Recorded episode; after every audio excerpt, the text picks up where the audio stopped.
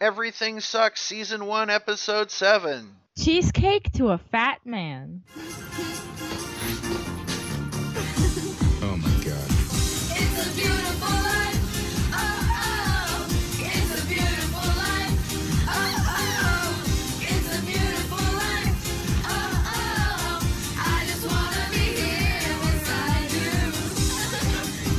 Welcome back to your unofficial Everything Sucks podcast, where we walk through each episode of the great show, Everything Sucks. And today we're doing which episode? Episode 7 Cheesecake to a fat man. hmm And I am Ken Mills, one of your hosts here today, and as usual, I'm joined by. Julia! That's right, Julia. God, it feels so good to be back. It does. It feels great.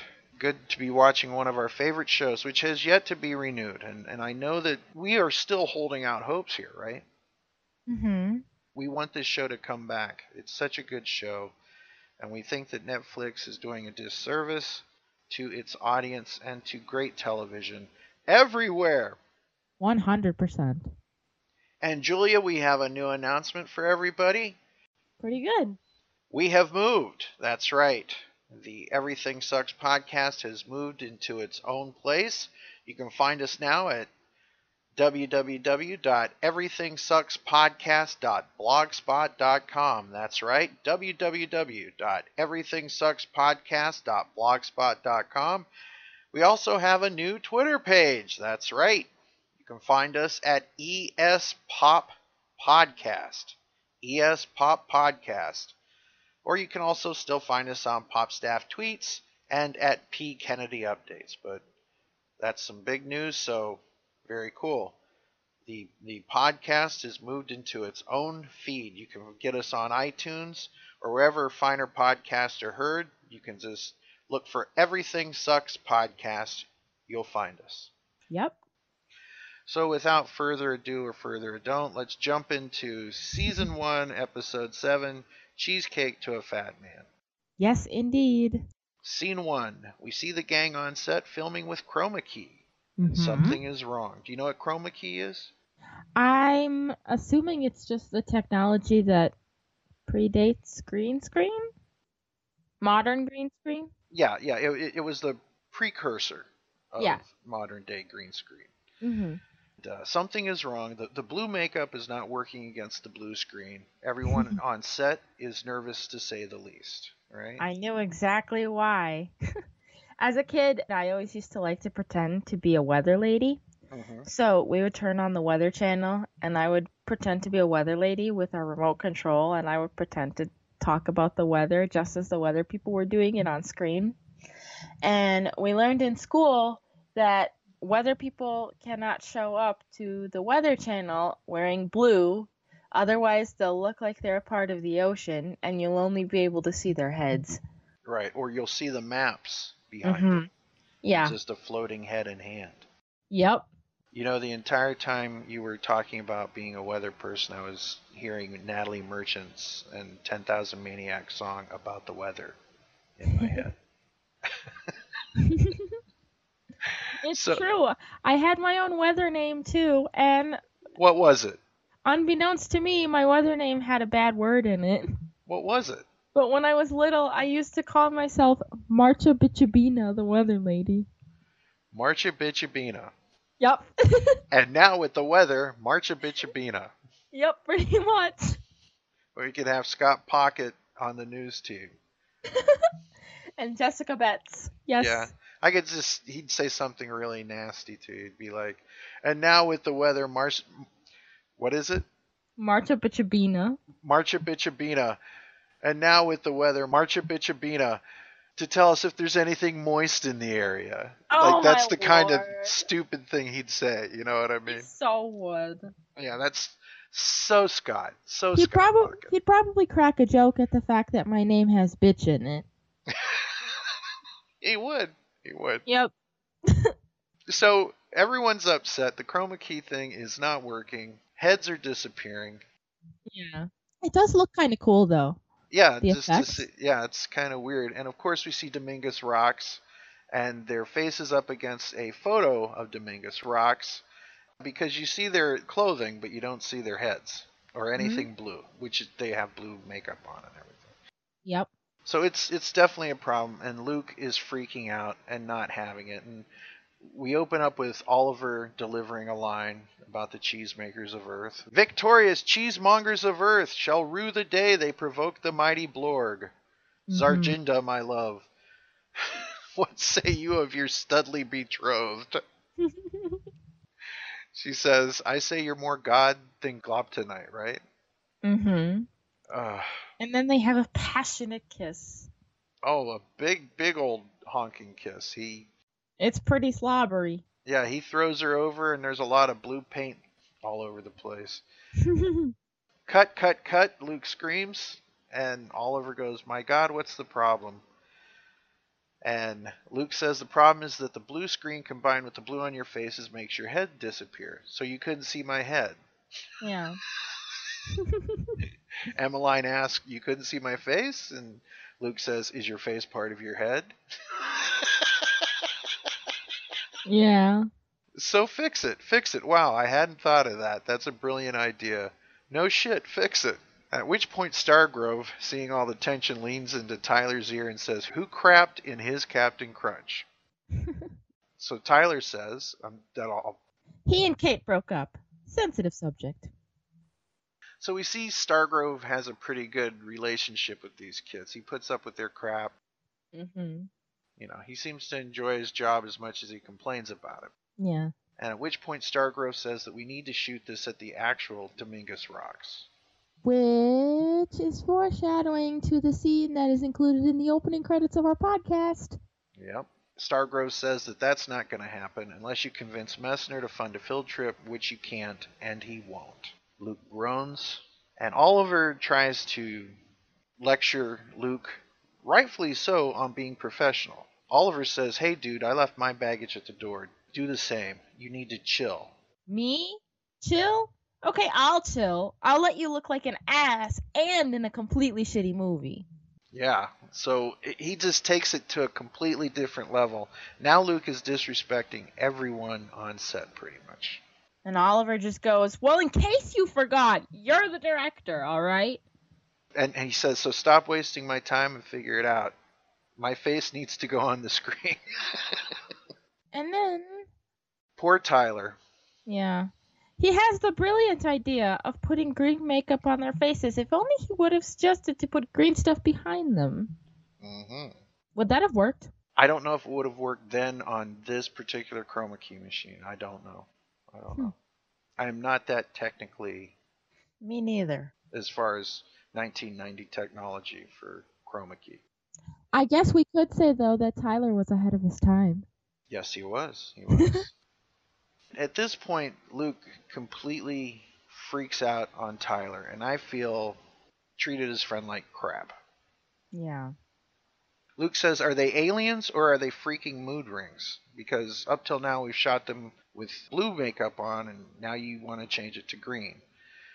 And he just really dresses down Tyler and makes him feel about two inches tall. Mm-hmm. Definitely. You can see it on his face. Mm-hmm. Tyler's been putting up with a lot of this from Luke Mhm. throughout the show. Yeah. And it's been friendly up till this point in many ways, right? It's the kind of thing that a buddy can say to a buddy, but this time, just not cool. Tyler feels like crap. Luke storms away. Just at this point, McQuaid approaches Kate Messner and says, I just want you to know, this is all your fault. Yeah. And he storms off. Which is not a right thing to say, because it's not her fault. But we love Kate because she does try to make it up to everyone. Mm-hmm. But that's that's McQuaid being McQuaid, right? Yeah. in this episode, every character is stepping out of their comfort zone. Every every character is stepping out of their comfort level. 100%. Yeah, that's that's like a theme to this entire episode. So McQuaid storms off. Leslie looks up at Tyler because she feels bad. And we see something really sweet happen. Both Oliver and Emmeline approach Tyler and they hug him. Yeah. And it's- it's sad that Tyler's friend, Luke, is not able to see how much Tyler needs something like this, but Oliver and Emmeline can. But they're artists, they're more sensitive. So hmm roll the main title credits. Everything sucks. Which is shown in NetBrowse. Yeah. Talk about a throwback. With the calculator in the corner. Scene two Tyler and McQuaid are packing up cords and equipment. Mm-hmm. And then they get into a discussion if they've ever seen him rage like that. Tyler says, I guess not. McQuaid Yeah. says, You guess not. If you said Candyman in the mirror five times, Luke would show up. And Tyler starts laughing. Yeah, with a hook hand. Of course, with a hook hand. At which point, Oliver and Emmeline approach Tyler and McQuaid with the most unlikely request that I would have ever imagined that they would come to Tyler and McQuaid for. Why would you ask Tyler and McQuaid this question? They're Tyler and McQuaid. How would they know? I have no idea. But Oliver says, Dudes, you guys wouldn't happen to know where I could score some drugs? And then Tyler's just like, drugs? Yeah. And Oliver says that because if I don't get high right now, I'm going to lose my shit. At which point McQuaid says, If you're asking us, you must already be high. And so then, of course, Emmeline says, I told you, they're dweebs, let's go. Which, I mean, I wouldn't necessarily call them dweebs, but she is correct that they're exactly the wrong people to ask. Right. You know, I never really mind being called a dweeb or a geek or a nerd because I wear those badges with, with pride. Proudly. Mm-hmm. Yeah, I wear them proudly. So it's I don't really look at it as a bad thing, even though jocks might have But, you know, at the same time, I feel like Tyler would take that to heart a little bit, even Yeah. if he doesn't totally show it. and Tyler squeaks and says, Wait, I might have an idea. Scene three, this is one of my favorite moments of the entire show. Yes. While we're listening to Breakfast at Tiffany's by Deep Blue Something, which is one of my favorite songs, I actually own that whole album. I do too. It's great. We see Ken Messner show off his mad dance skills. Oh, I love this scene. Yeah, me too. And this is probably the best way to put groceries away. Definitely. It makes the job go easier. For sure. It also makes dishwashing go by faster. So, as the, the lyrics to Breakfast at Tiffany play in the background, which it's important to note what's going on, Yep. Uh, we see Ken Messner juggling bread, putting things away, various dance moves, running man. Yeah, just He's in his element here. yeah. But could you imagine he pulls up and he the guy gets out of the car and he's already in rock video mode, right? Yeah. It seriously had to look very bizarre to everyone around them. So hmm after we see the montage of Ken dancing with the groceries, The camera cuts to Kate. and it pans to Kate who is laying on her bed staring at her walls. Can I just say that I love this scene like a lot? And a lot of the fans love this scene too. This entire what she's about to do next is so gorgeous and it's so it lets you see what's going on inside of her head.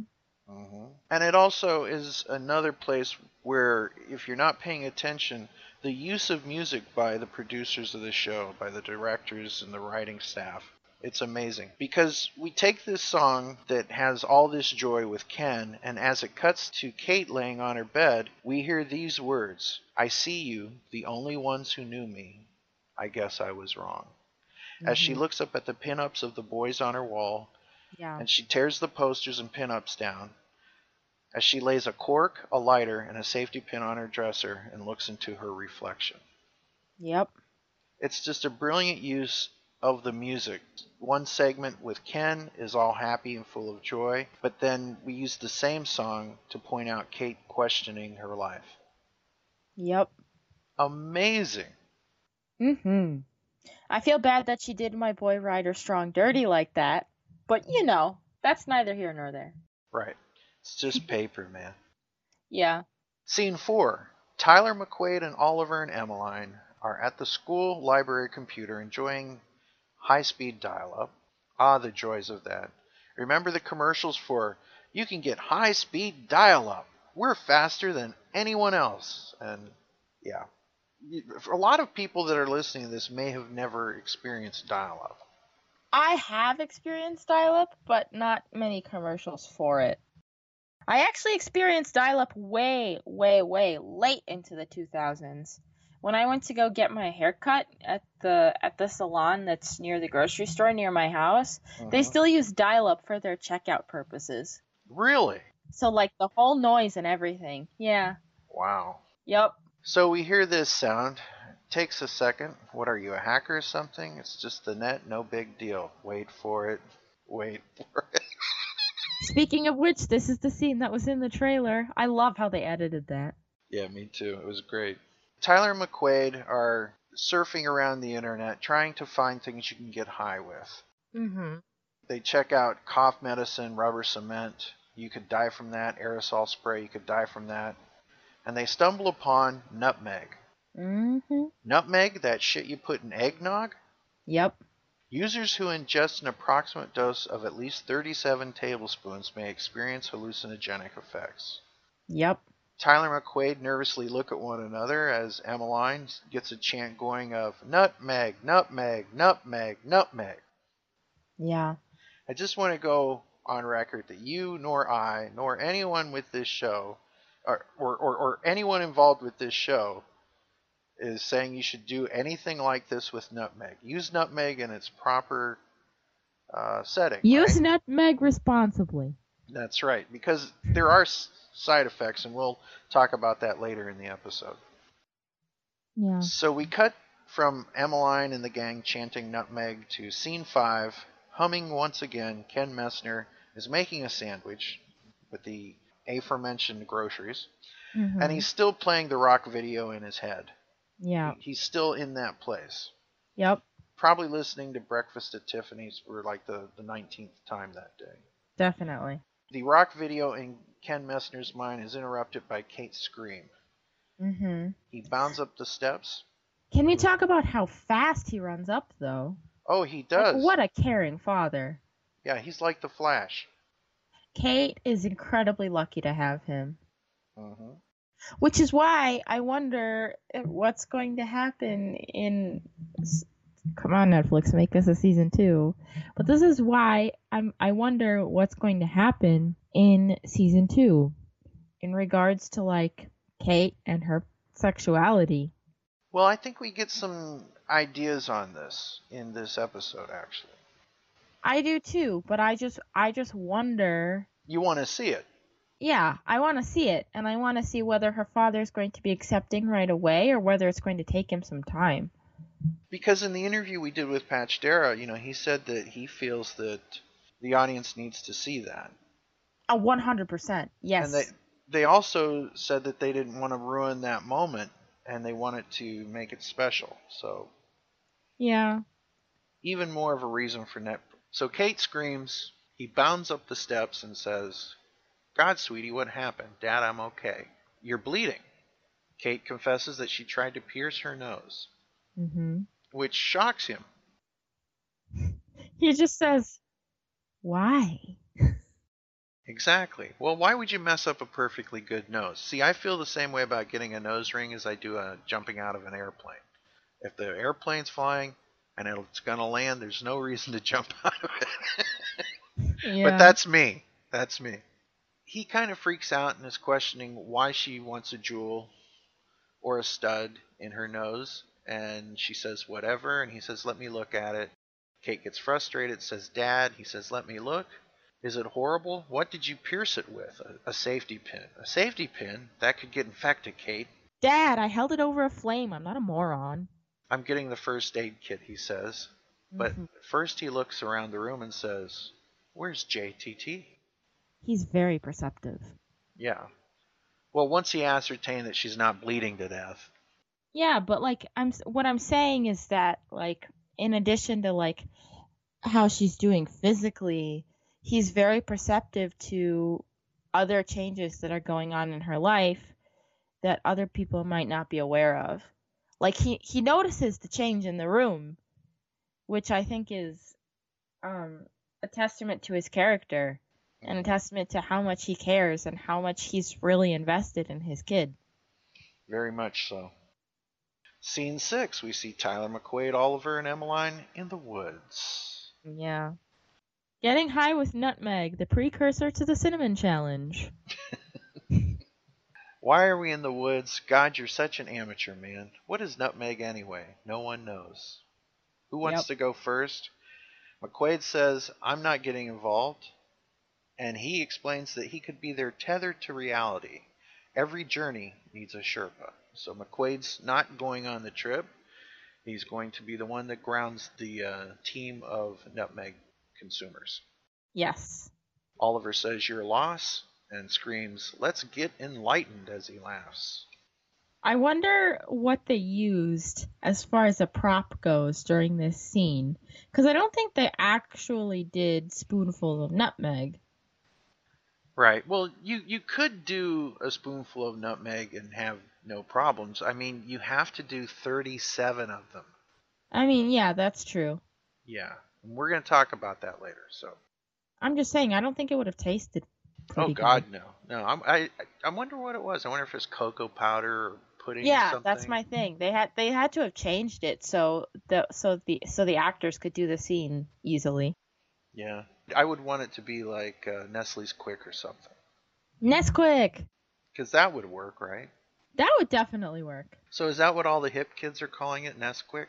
Well, that's what it's called. That's the name of the product. Wait a second. They changed the name of the product. It used to be Nestle's Quick. It was like two words. It's always been Nesquik.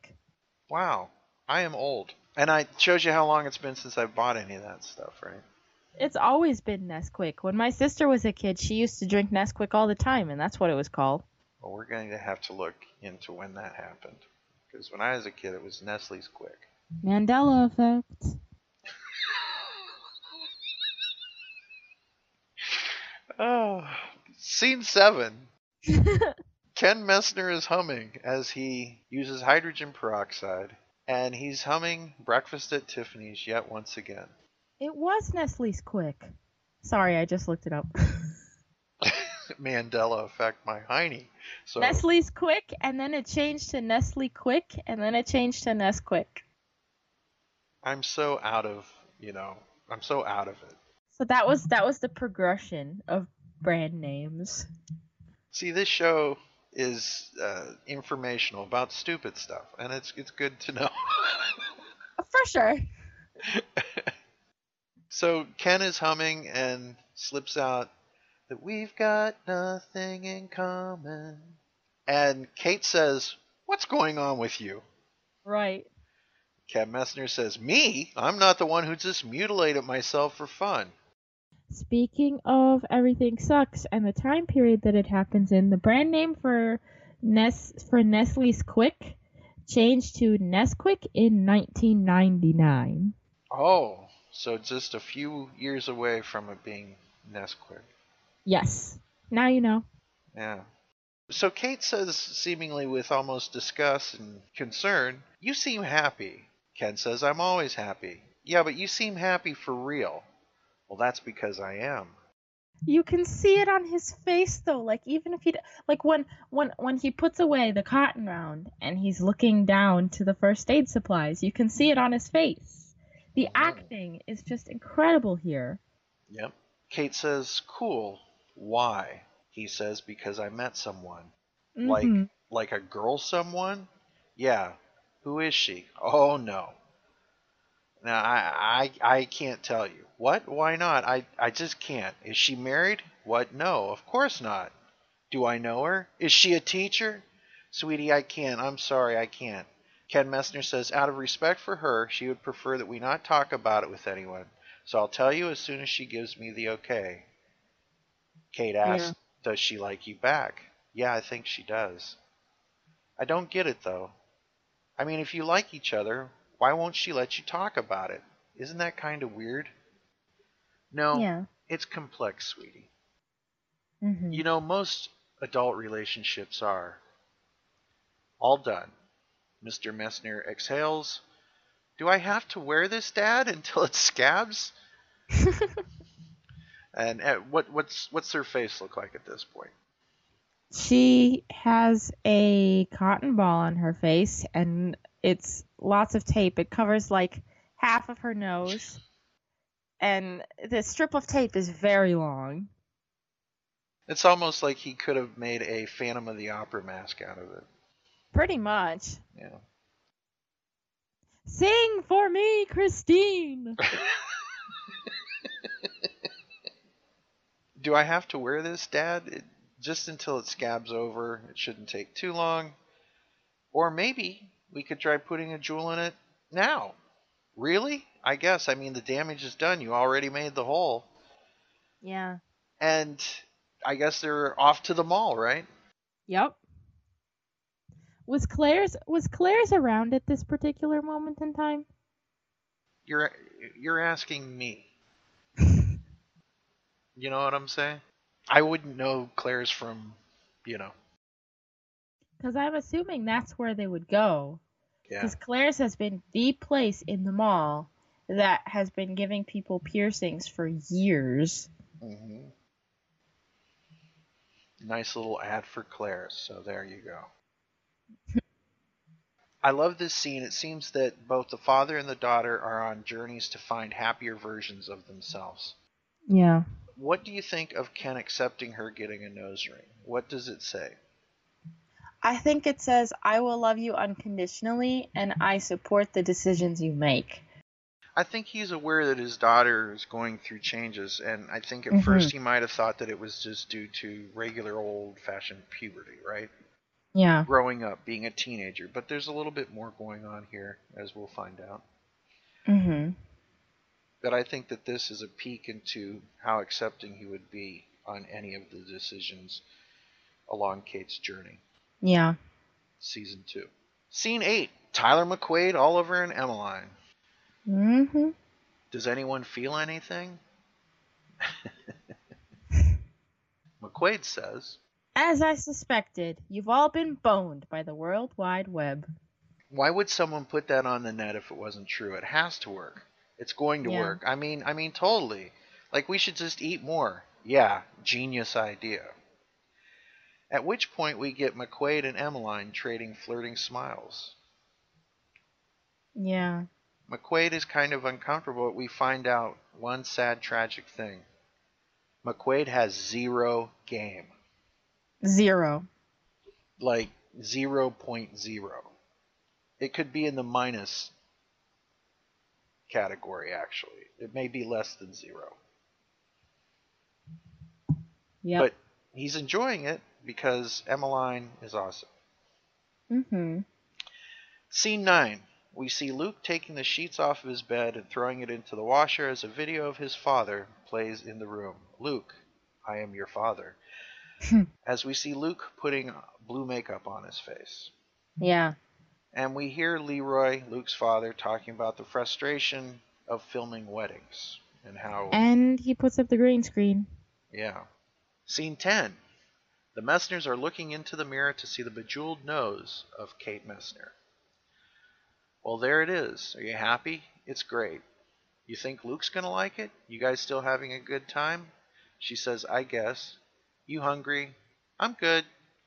You know, Kate, if you ever just want to hang out, if you need anything, I'm always here, sweetie. Thanks, Dad. Mr. Messner exhales as the door closes, and- he sighs. Kate looks at her new face. So, Yes. scene 11 Tyler McQuaid, Oliver, and Emmeline. Epic! Can you feel it? Oh, the good, gracious glory of an ever expanding mind. Oh my god. So, Oliver is high on nutmeg. Yep.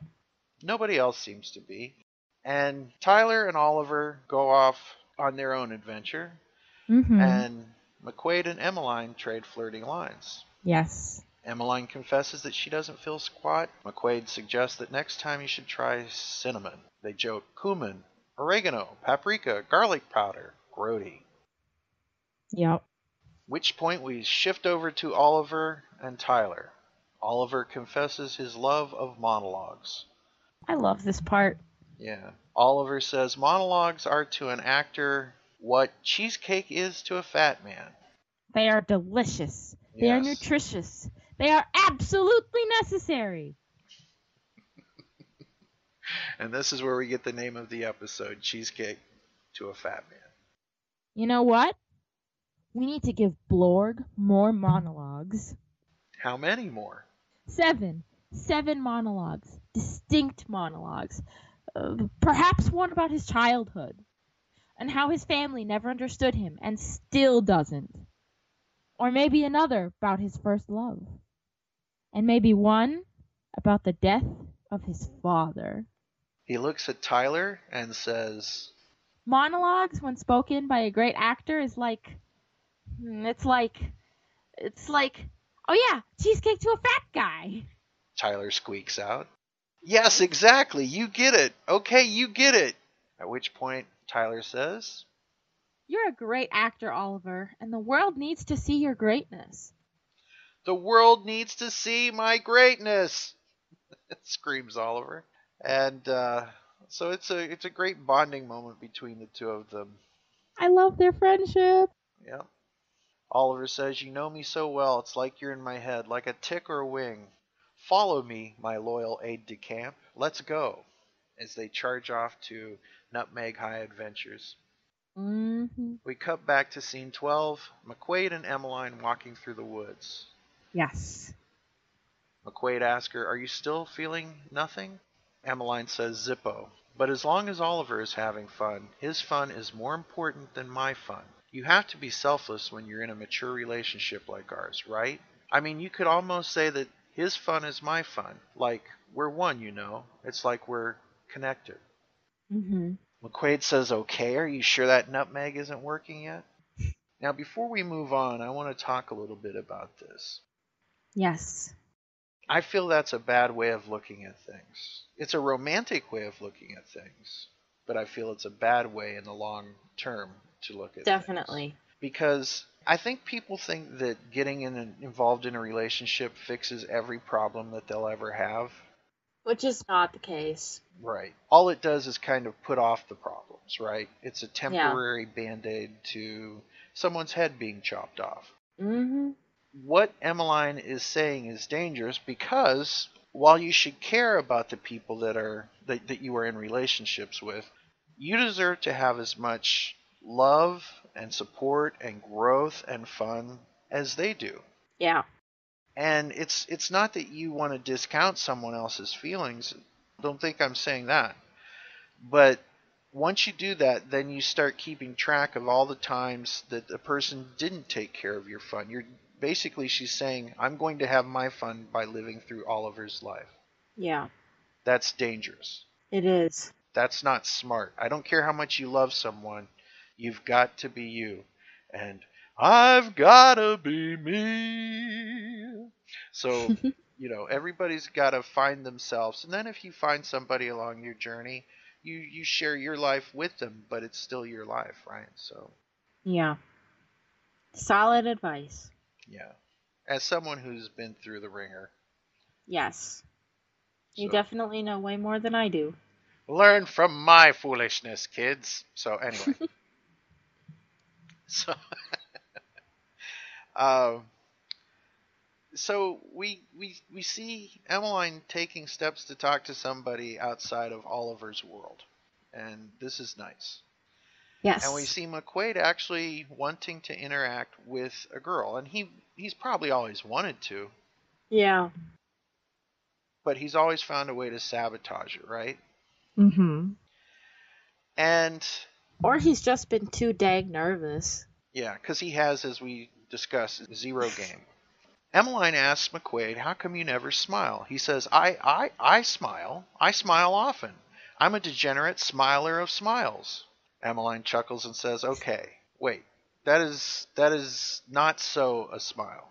He proceeds to try and smile, and he smiles essentially like the Joker.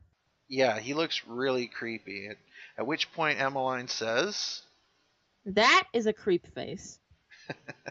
McQuaid confesses that, alas, I suffer from creep face. Emmeline says, You're such a weird freshman, McQuaid. At which point McQuaid says, But it's true. All of the McQuaid men have creep face, dating back hundreds of years to when the Cossacks were chasing us. Emmeline notices that you don't laugh either. McQuaid says laughter's not the only way to show that something is funny. Is that a fact? Sure. Do something funny. I'll react without laughter. At which point we have a pivotal moment. Emmeline does a pig snort, Yeah. and she picks up a pine cone and says, You can't just do something funny. And then she picks up the pine cone and she says, Hello? Pine Cone and Company? Mr. McQuaid. He's right here. Please hold. It's for you. She asked if that was funny. He chuckles, at which point Tyler comes up and says, Guys, um, uh, we got a problem. Can we talk about can we talk about McQuaid's face right before that happens though? Like he's elated. This is his first his first major interaction with the girl and it went really really well. And that says something about the girl and something about him. Yes. How bad is it that I want to ship these two? Mm, I know it would never happen. I'm just saying, I would just love to see a world where they got together at some point. For dweebs everywhere, right? yeah. But like here's the thing is that I mean and I know I guess we shouldn't be speculating about somebody's sexuality, hmm But like Emmeline's feelings towards Oliver, no matter how toxic they are, they're very real. Hmm So I suspect that if we get further seasons later down the road, Emmeline might come out as bisexual. Possibly, or she just could be in love with who she's in love with, because that's another thing, right? Right. And and I'm not speaking out against either of those. It's just No. I I don't I don't get to define someone else's thing, right? Right. I'm just saying that we would definitely see a moment of we would definitely see moments of Emmeline having her own awakening too. And that's what I feel one of the biggest things, and we'll talk about this in future episodes. I would love to see her develop as a person. Definitely. Uh, And I want to I want to meet her family. Yeah, because like I said, in this show, we in this episode, we see everybody taking chances. Mhm. It's just sad because I'd like to see further journeys with these characters. So Oliver says, "Guys, we've got a problem." Scene 13: Tyler McQuaid, Oliver, and Emmeline. The gang run over to Oliver as Tyler points to Oliver, and what do we see? Oliver is stuck up in the tree. Mm-hmm. And he proceeds to deliver his own monologue of greatness. Yeah, the world can see me from up here and see my greatness. Do you hear that, boring? I don't need you. Mm-hmm. They say, All right, come down. And he screams, I am cheesecake to a fat man. At which Tyler laughs. Emmeline says, What did he say? Tyler says it's a long story. At which point McQuaid says, You should come down. Never mix heights with drugs. Yeah, perhaps you are right. I can be lofty without being soft. Just be careful. I am the Nutmeg King. I can do anything. And then he looks down and he's like, crap. Yep. Emmeline screams, Oliver, come down. And he says, okay. And he's terrified. Oh my god, I can't get down. At which point, something happens. Yeah. We see McQuaid finally starting to giggle for the first time. He doesn't giggle, he bursts like a water fountain. He does, but giggling start happens first. Yeah. And then it, it it's like one of those firecracker fountains that you get where it starts out as a couple things of sparks and then it turns into this great big streaming thing that just doesn't seem to ever end. So as he laughs, Oliver is saying, I want my mom. What are you guys laughing at? Stop laughing. Hello, squirrel police.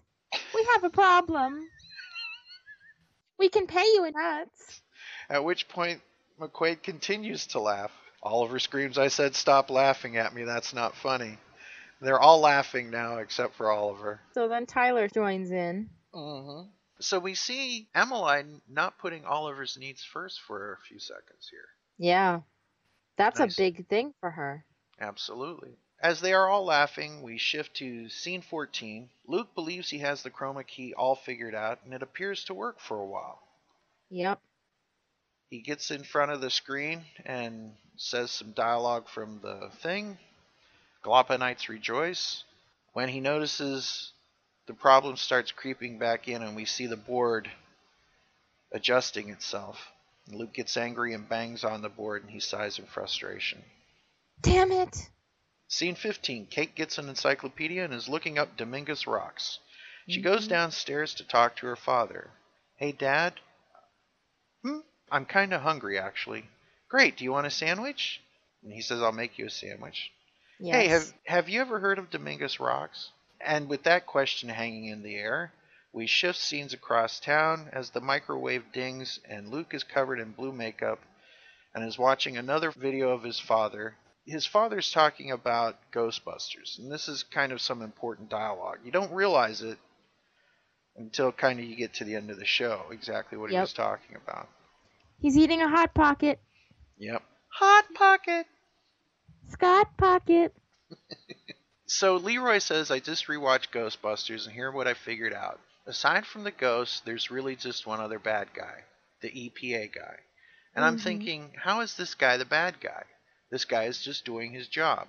This guy is protecting the environment while the Ghostbusters run around and blow up ballrooms. I mean, I bet I could write a whole movie where the EPA guy, he's the good guy. I mean, heck, from his perspective, he's the good guy. That's interesting.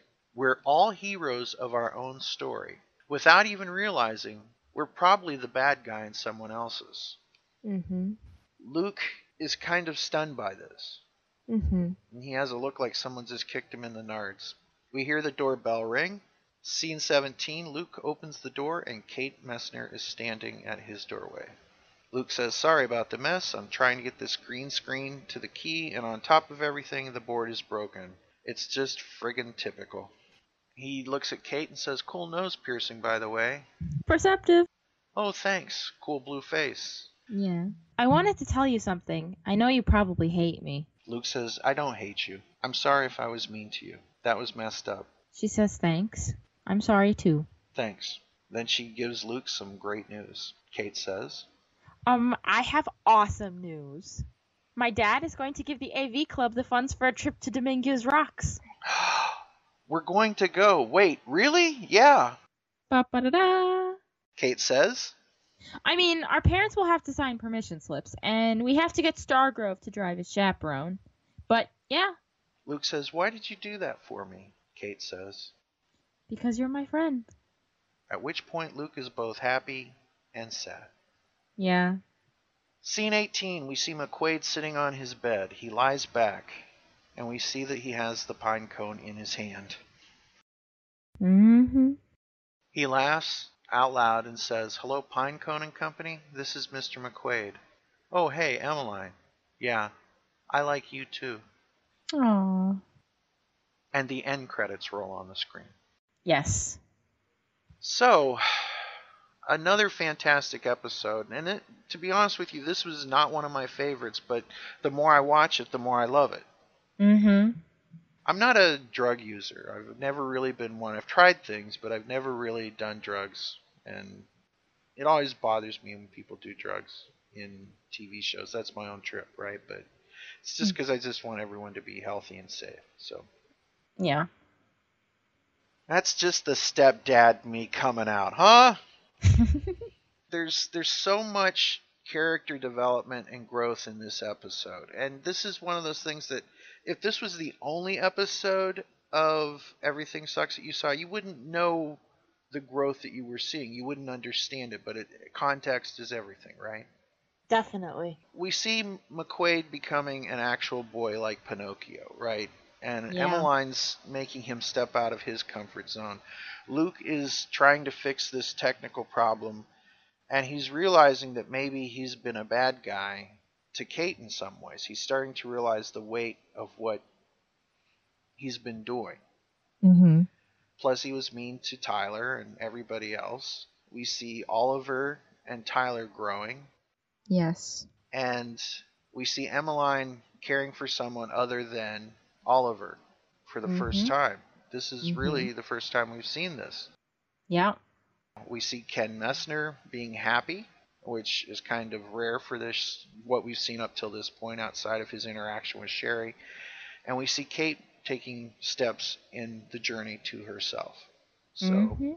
it was a very evolutionary episode. Definitely. So how many corn dogs would you give like cheesecake to a fat man. For me, five out of five. I love this episode. I originally would have rated this a three when I first saw it, believe it or not. But because I've watched this show so many times and I really see the character development, I'm getting five corn dogs and five slices of cheesecake on this one. That's impressive. hmm And you know what? It's weird. I've never really eaten cheesecake before. hmm This year I have. So it's a it's a whole new age of cheesecake. As a matter of fact, I'm eating keto. I don't know if you Mhm. know what that means, but you can actually yeah you can actually make cheesecake that's uh, keto cheesecake. So like keto cheesecake to this less fat man. And the soundtrack for this one is Breakfast at Tiffany, Anemone by the Brian Jonestown Massacre, and something I can't pronounce. So, so for Zorando by Sebada. And I, I'm a big music guy, and I don't know that, but I believe that's the music that we hear in the credits, hmm the instrumental. Yeah. So I think it's time to play Breakfast at Tiffany's, right? And now we're going to play Breakfast at Tiffany's by Deep Blue Something With her deep blue DJ voice. Thank you. off of their album Home. Very good. Click.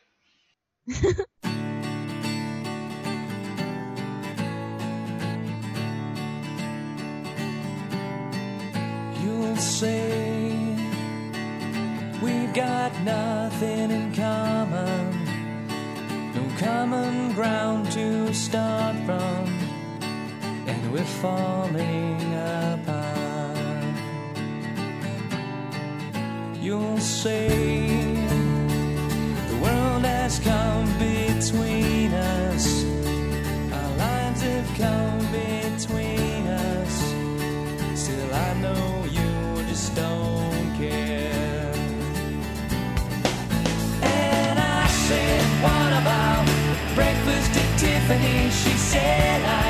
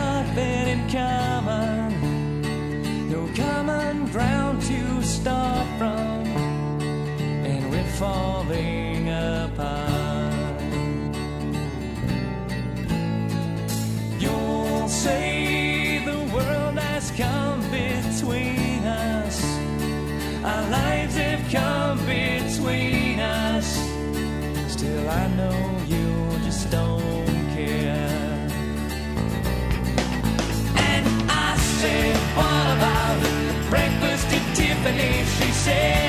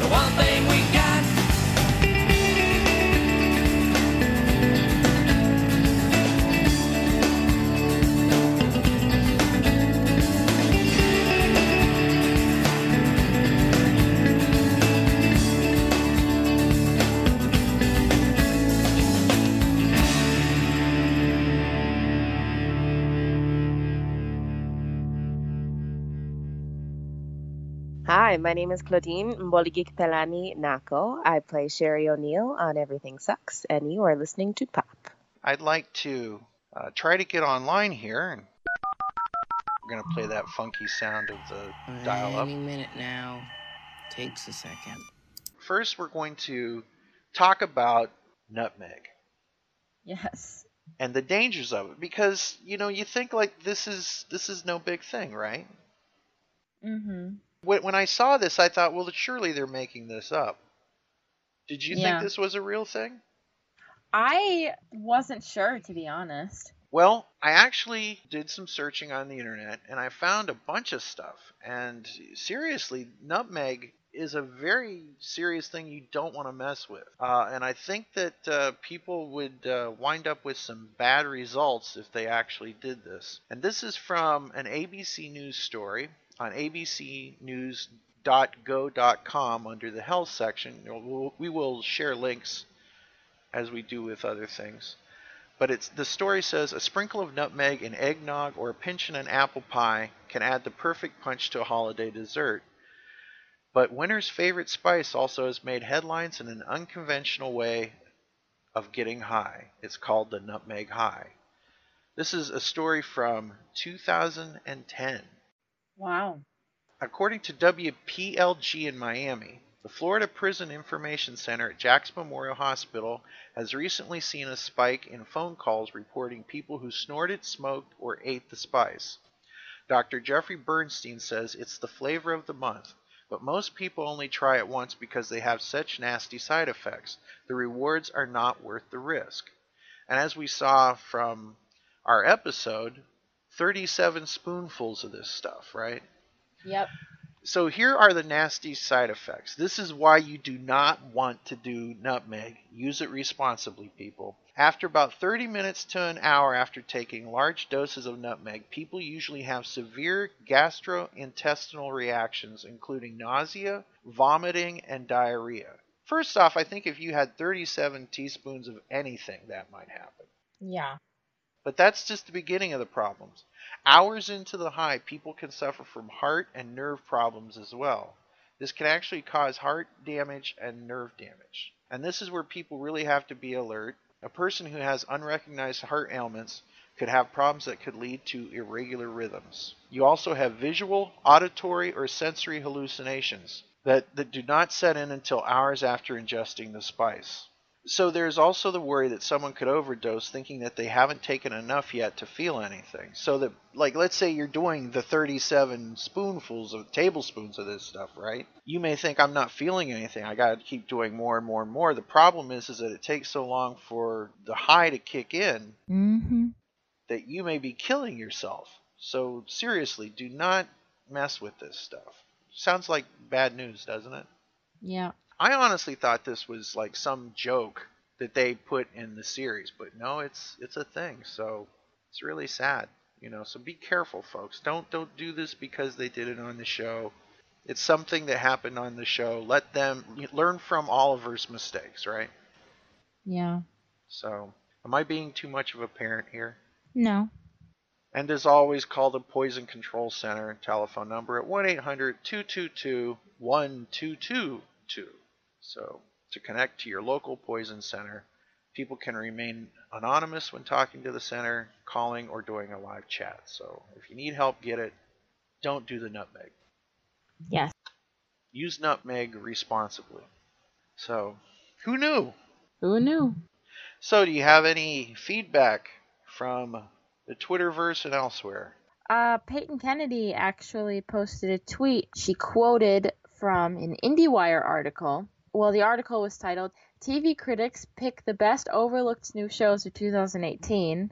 And the quote says, I'll pick a show that could have used some more love before it got swept up in Netflix's new, hey, canceling shows like everyone else sure seems like fun phase. The 90s teen comedy Everything Sucks. Very good. You got another one? So this user is at O L A K A S E underscore Y T underscore game. They say, I can't believe that Netflix canceled Everything Sucks. I feel so represented with Kate Messner, and I know that other people feel the same. It's too unfair that these things happen. Hashtag renew everything sucks. Agreed. Bring it back. Bring it back. You got another one? Yep. User Arthur Knight, that's A R T H U R K N I G H T, says, Best new show that was never given a chance to shine beyond the first season. Hashtag everything sucks. Yeah, so be looking for us and see you on the social medias. Where can people find us? Yes. So for those of us who are interested, you can find us.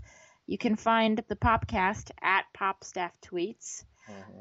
You can find my co-host Ken at Nightwing Ken on Twitter. Popstaff Tweets also on Twitter. You can find me at P Kennedy Updates on Twitter or at DAE Tweets Things on Twitter. Yeah, so be looking for us. And uh, Pop also has a fun new game show in which we have 10 questions and 3 guesses to try to guess the artist and the song the other has picked. Will, will, will you come on a future episode of that? I would love to. Yes, please. I would love to have you on, so we Yes, will do that soon. That'll be fun. And then don't forget that we also have a Facebook group. So if you'd like to go on Facebook, just search hashtag renew everything sucks uh, in the groups category and you'll be able to find us. That's right. So look for us elsewhere. We, we do a bunch of stuff. We do pop shows. We do the Fun Size Show, which is the game show show. The, is the Fun Size Show. We do a bunch of stuff with pop, and everything sucks is part of that. So Mm-hmm. check it out. We're kind of a network unto ourselves. So Yes. all right. So we will see you all on the next episode of your unofficial Everything Sucks podcast, in which we will talk about. Season 1, Episode 8. I just want to be anybody. Yeah, one of my favorite episodes, as a matter of fact. Yes. We're all going to go on a field trip. We'll see you on the next episode of your unofficial Everything Sucks podcast. Say goodbye, Julia. Bye. Banana slug. All right, well, I'm going to hang up my pine cone now. And that's our show. Our podcast is an online, nonprofit audio fanzine made for fans of the Netflix original series Everything Sucks by fans of the Netflix original series Everything Sucks. Any samples of music or TV heard here remain the property of their owners. Our show is not affiliated with Netflix or Everything Sucks, and opinions heard here belong to the people who express them and may not reflect the views of our staff. If you like something you heard, buy it or subscribe to it today. If you enjoy the show, like us on Facebook or Twitter and rate us on iTunes. Thanks for listening. And until next time, I'm your announcer, Christine Wolf, saying remember, hashtag renew everything sucks. Hashtag save banana slug.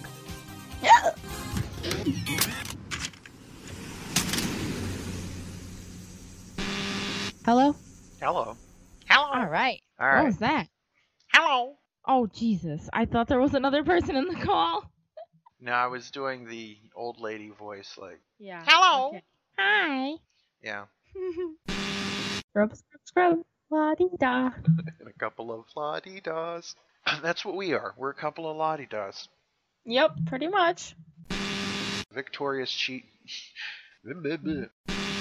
so we're going to do some feedback. Do you have any today for us today, Julia? Um, sure.